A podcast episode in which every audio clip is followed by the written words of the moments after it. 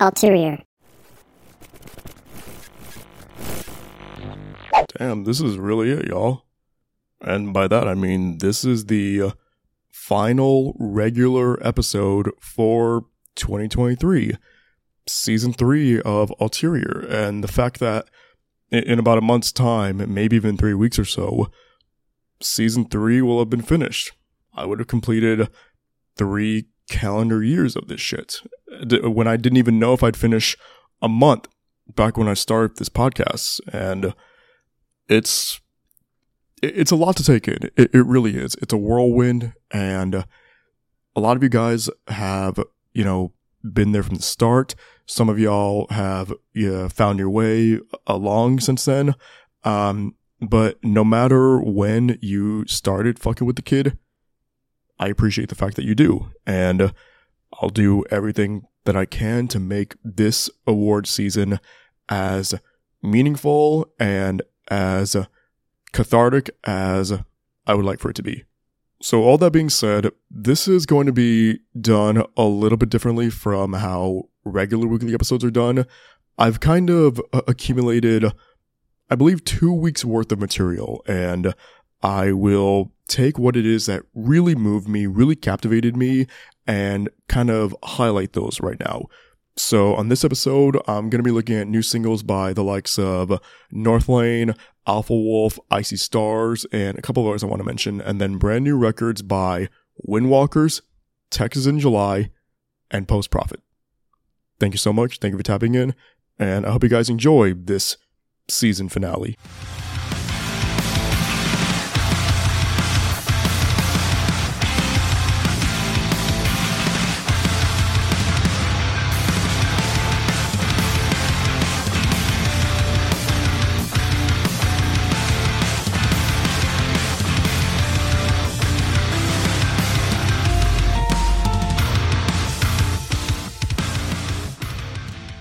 So there was some cryptic messaging on social media last week from Issues.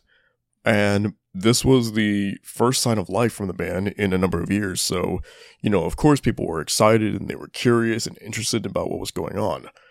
But the centerpiece of these posts was a gravestone. And in my eyes, and maybe this is me being a cynic, I was immediately very skeptical about any sort of excitement on my end, at least excitement about the future of the band, because I could kind of see the writing on the walls in the sense that the band has kind of been done for.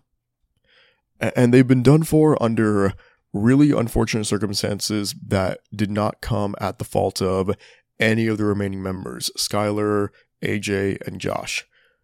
For you guys who may not know about what happened, or rather, you know, the background of issues altogether, um, issues, in my opinion, is one of the most influential and groundbreaking bands the scene has ever had.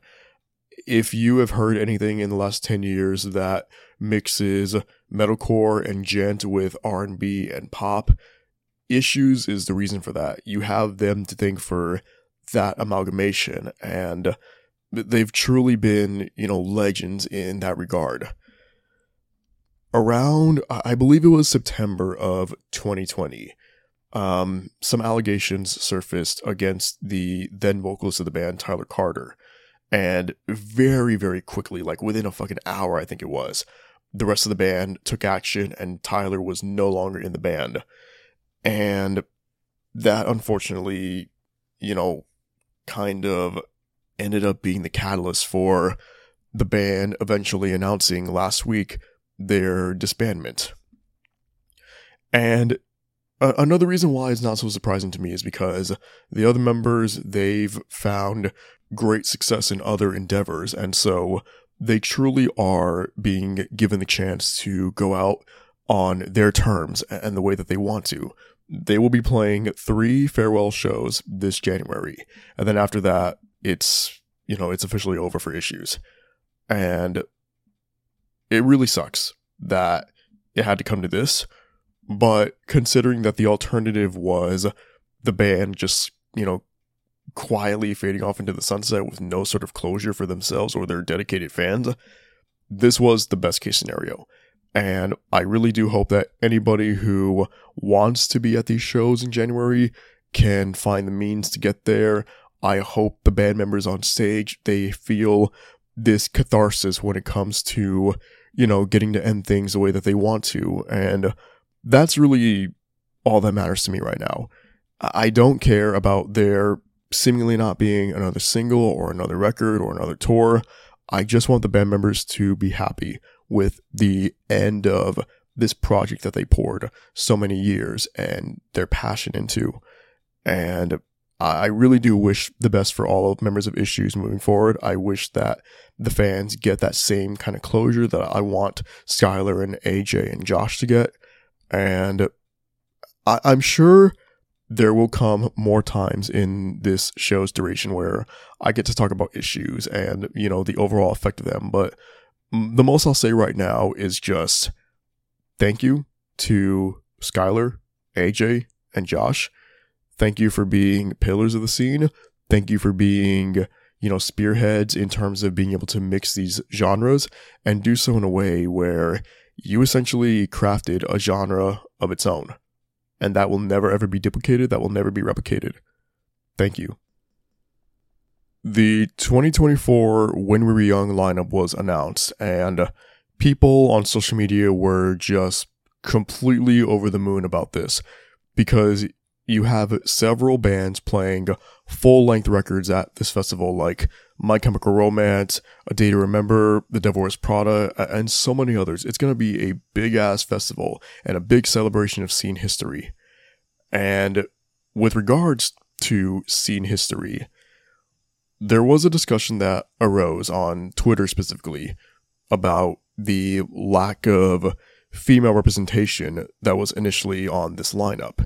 And I believe it's a conversation that did need to be had because, like I said right now, you can't talk about scene history without giving flowers to a plethora of female fronted acts.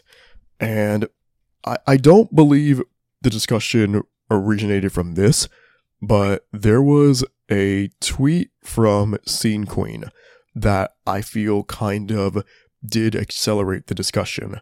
And in one of her tweets, she singled out six bands Hey Monday, We Are the In Crowd, Millionaires, Automatic Love Letter, Tonight Alive, and Against the Current. And coincidentally, a little while after this tweet was sent out and a little while after the conversations were had about the lack of female representation, five of these six bands got announced for when we were young. Everybody except for Automatic Love Letter. Makes you makes you think. Makes me think at least. Um, but I, I don't think it's so important right now to go into like, you know, conspiracy theorist mode and then start connecting these lines that may or may not be there. What's important is that when we were young, seemingly listened and they took the criticism on the chin and did their part to remedy this matter. And now we have, you know, these incredible additions to When We Were Young, and some some additions that maybe you guys out there in the scene aren't so familiar with, like We're the In Crowd or Hey Monday or Tonight Alive, even. Um, go to these sets because these are some tremendous bands playing outstanding albums, and I really do believe that these additions help the strength of when we were young and give way for more female fronted acts to be spotlighted in the future at this festival. Automatic Love Letter, pull up. So now I'm going to go ahead and get into the music for this episode. And like I mentioned earlier, I've taken a handful of singles from the last two weeks or so and kind of gathered some thoughts in my head about what I want to say with regards to these songs, all of which are fucking amazing and I love. And I have this real excitement within me to share said passion. So first up is the brand new song by I See Stars. It is Damage Done.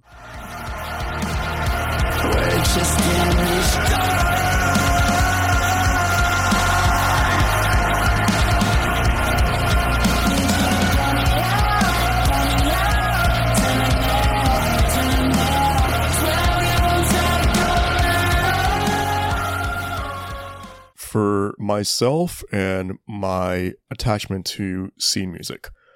I See Stars have been one of the most important figures when it comes to that. A lot of what I enjoy about electronic and experimental metalcore, it's because of I See Stars. And to have them return this year in the lead up to the Concrete Forever tour, that was so special to me and it was so important.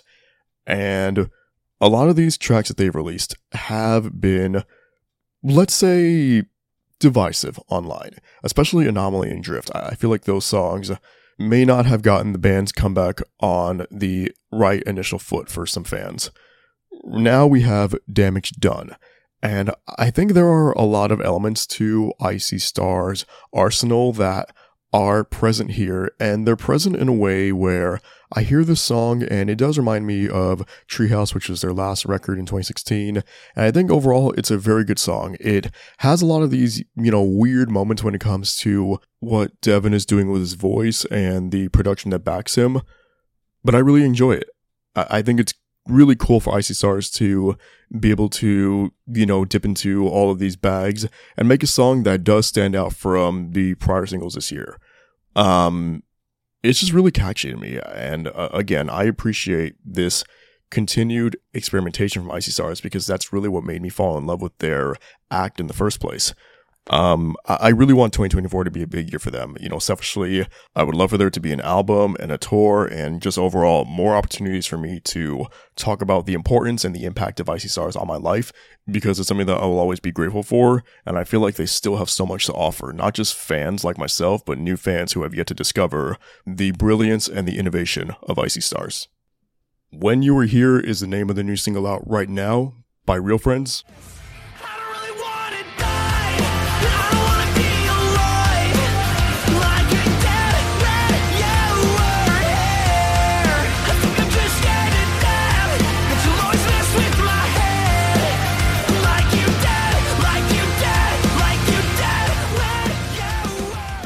Not even going to try and cap about anything with regards to my feelings towards this song. This is my favorite Real Friends track of all time. I personally don't believe that they have ever sounded better at any point in their careers, and that is with every ounce of respect that I can possibly give to the Dan era of this band. There is attitude and emotion and just overall agony poured into this song that kept me enthralled the entire way. And especially once the chorus came in and just how poignant it is sonically and lyrically. I don't really want to die, but I don't want to be alive like I did when you were here is one of the best fucking hooks of the entire year and real friends channeling the spirit of not only pop punk here, but also post hardcore in a lot of ways made a case at the 11th hour for their impact on 2023. And for as gutting as this song is to hear, it is just as perfect in its execution. I, I fucking love everything about this single. Just absolutely goddamn adore. Brand new Charlotte Sands single called Pity.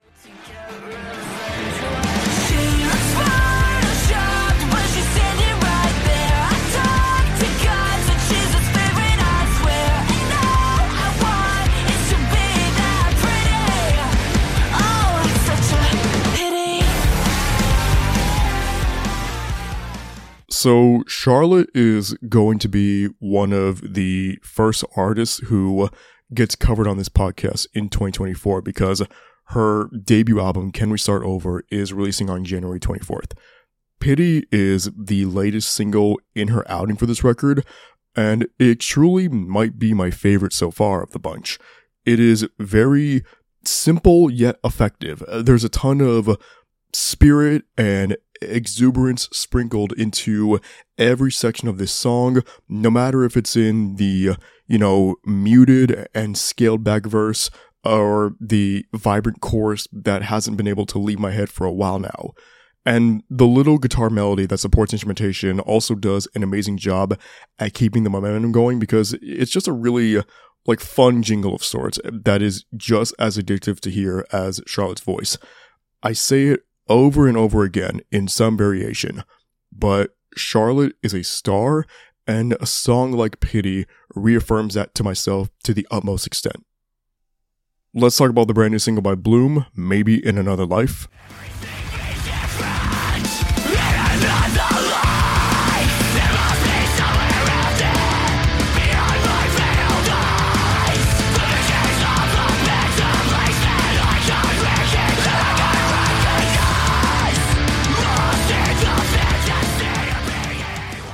This is off of the album of the same name, dropping on February 15th. I will always have a strong and immediate connection to melodic metalcore bands who can deliver to me songs such as this one. Maybe in Another Life has the rampant pace that I ask for in tracks like this, with no shortage whatsoever of the emotion and melody that the genre thrives off of. It is as chaotic as it is heartfelt, especially once the chorus comes in and the song somehow still maintains its amplification while still giving way for something memorable that audiences can easily sing along to in a live setting. Bloom have already cemented themselves as one of the most exciting bands heading into a 2024 release, as far as I'm concerned, and I just I cannot wait to see and hear more of this rollout play out. Alpha Wolf with a brand new single, about fucking time, bring back the noise.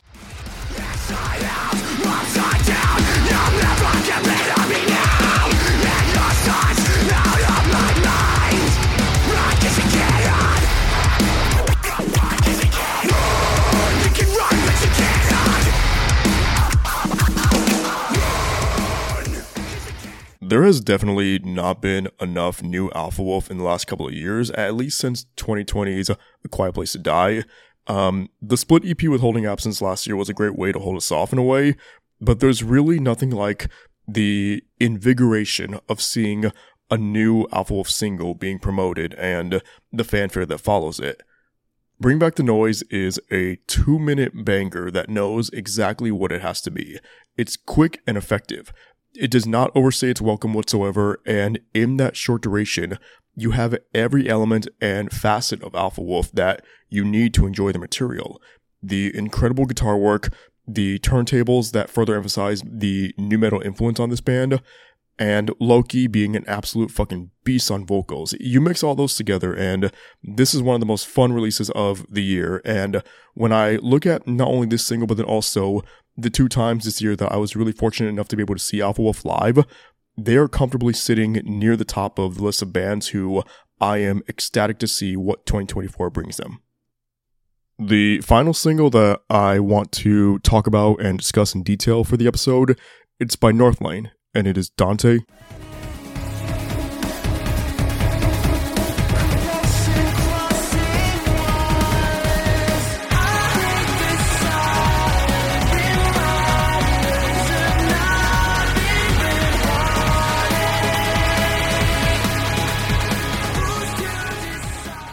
There's probably a lot to unpack with Dante because it isn't exactly what I expected to hear out of a new Northlane single, and I don't believe I would be the only person of that mindset coming out of this single.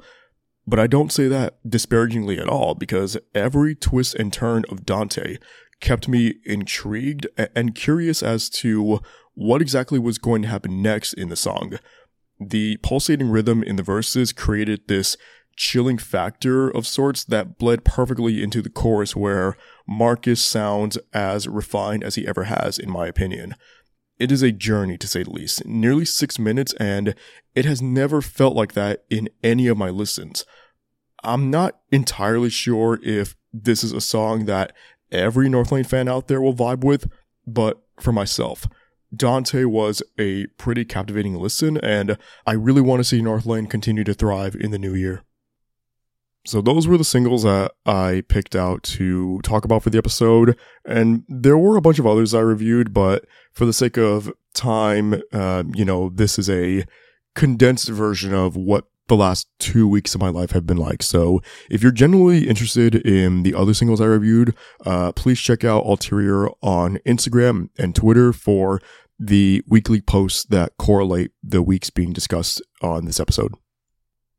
There are three records that I reviewed recently that I want to spotlight on the episode. And ultimately, these are going to be the final three records of 2023 that I review on this show. So it's a big deal. You know, it's a little bit of a big deal. A little special, a little something. You know how it goes. And the first one up is the new album out by Windwalkers. It is What If I Break.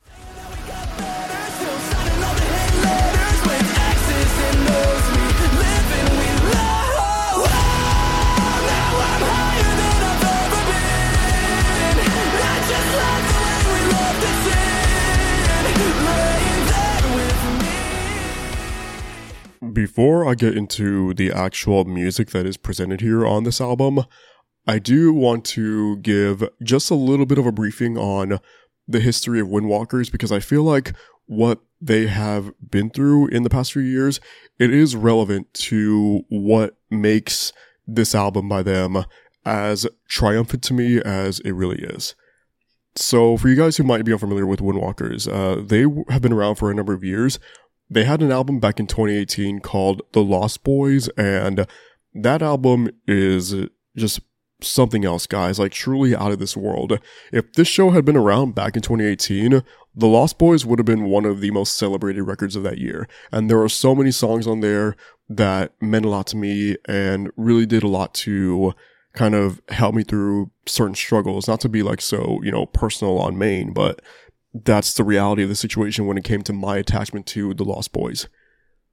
In June of 2020, the band made the decision to kick out their vocalist Corey in the midst of some racist remarks that had surfaced and then also um, behavior patterns when it came to how he treated uh, past partners. Let's put it that way.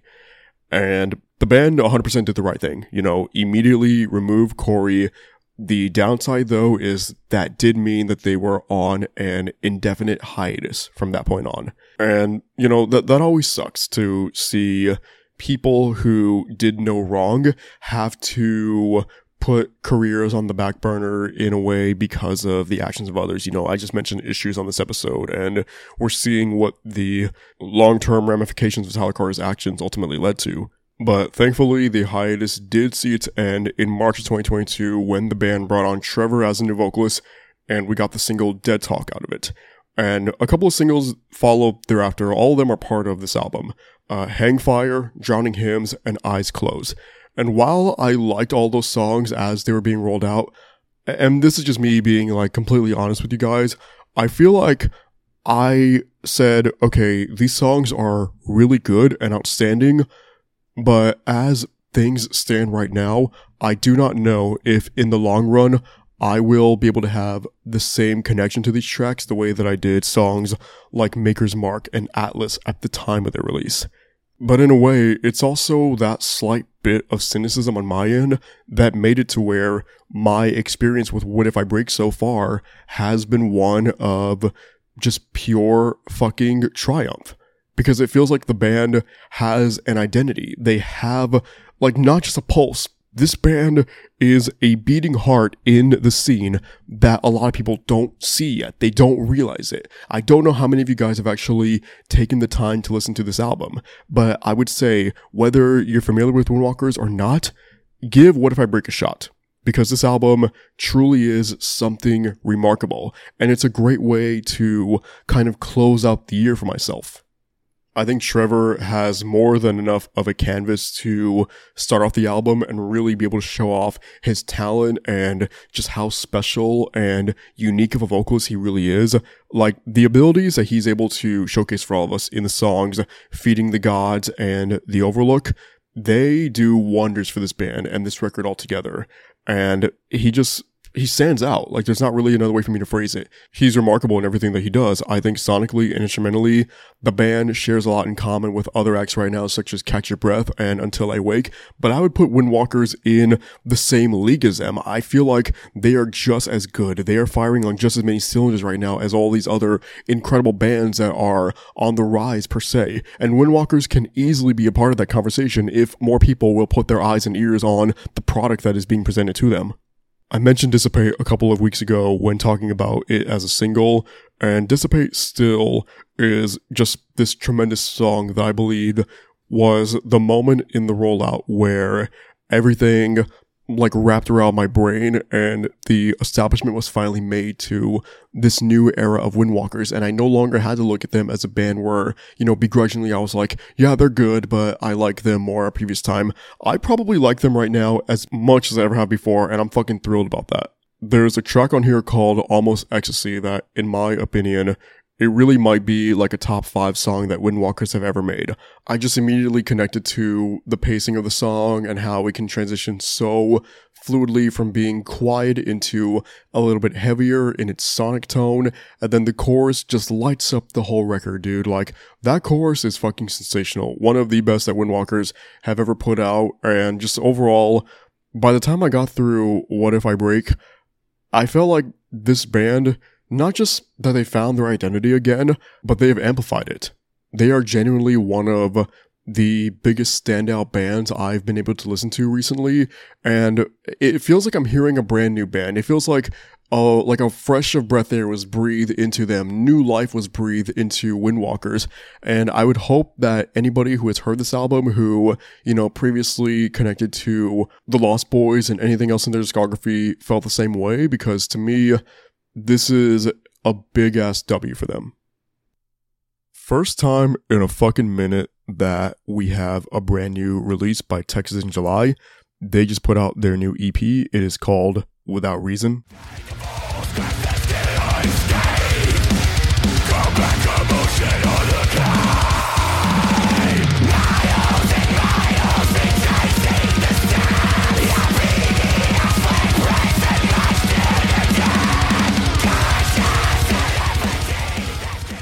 This is a big deal. And I, I really don't want that to uh, like go unnoticed or be overshadowed because it's happening towards the end of the year. And as somebody who was present in the scene for the initial rise of Texas in July, there is this like sense of like nostalgic fulfillment, I guess you can say, when it came to the rollout for Without Reason and just even having this EP altogether because there had been no release from Texas in July since 2014's Blood Work.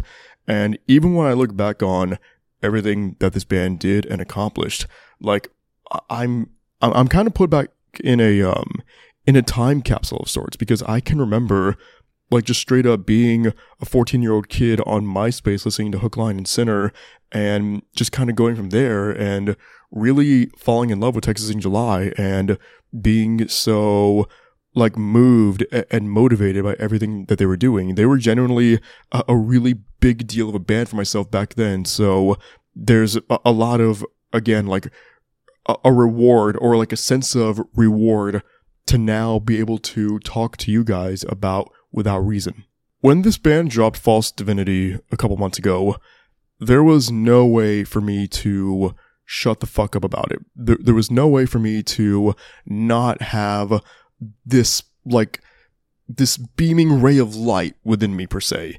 And just everything that that song brought me, being able to hear JT in this iteration of his career once again, that was a real time and place moment, guys. Like, False Divinity was the absolute perfect way to reintroduce all of us to Texas in July, or for some of you guys, introduce you in the first place.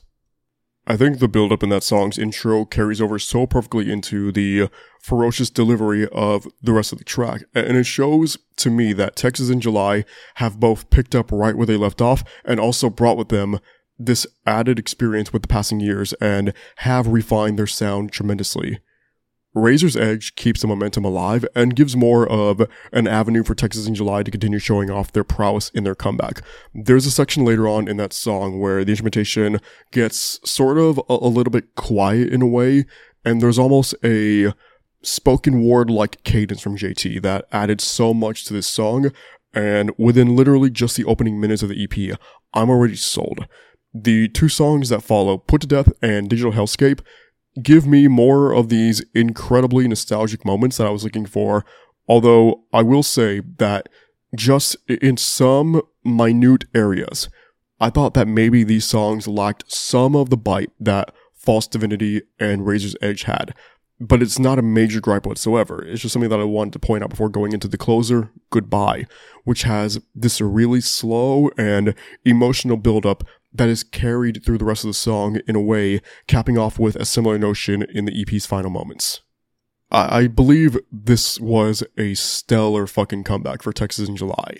And had Texas in July never returned, like, I, I feel like I would have been okay with, you know, having somewhat prior closure, just knowing like what the members went on to do.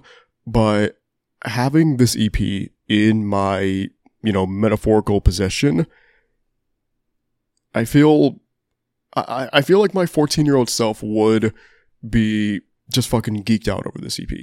And I, in turn, now 28, I'm also fucking geeked out over it.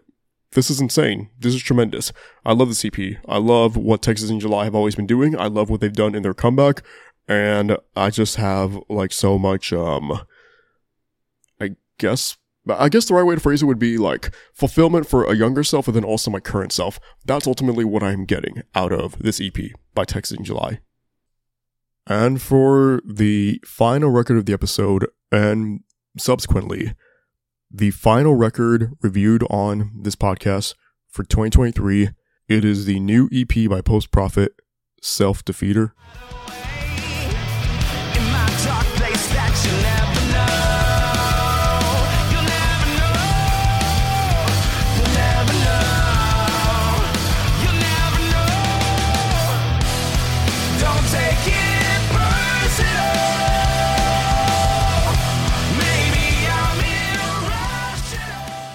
This is a band that I have been aware of by virtue of them being a Texas outfit.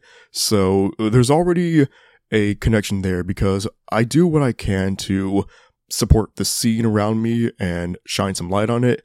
But this is actually my first time speaking about Post Profit here on Ulterior.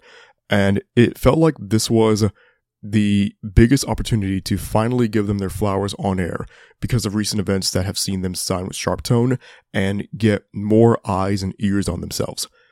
Cancer Culture was the first single under Sharp Tone, and subsequently the first bit of Self Defeater that we got. And there was this instant star power that felt like it, it was just jumping out of the phone towards myself because the rhythm and melody of that song cannot be denied, in my opinion it has the right exact hint of grunge akin to a band like Alice in Chains and alternative metal flares that you would hear on like, you know, Chevelle, for example.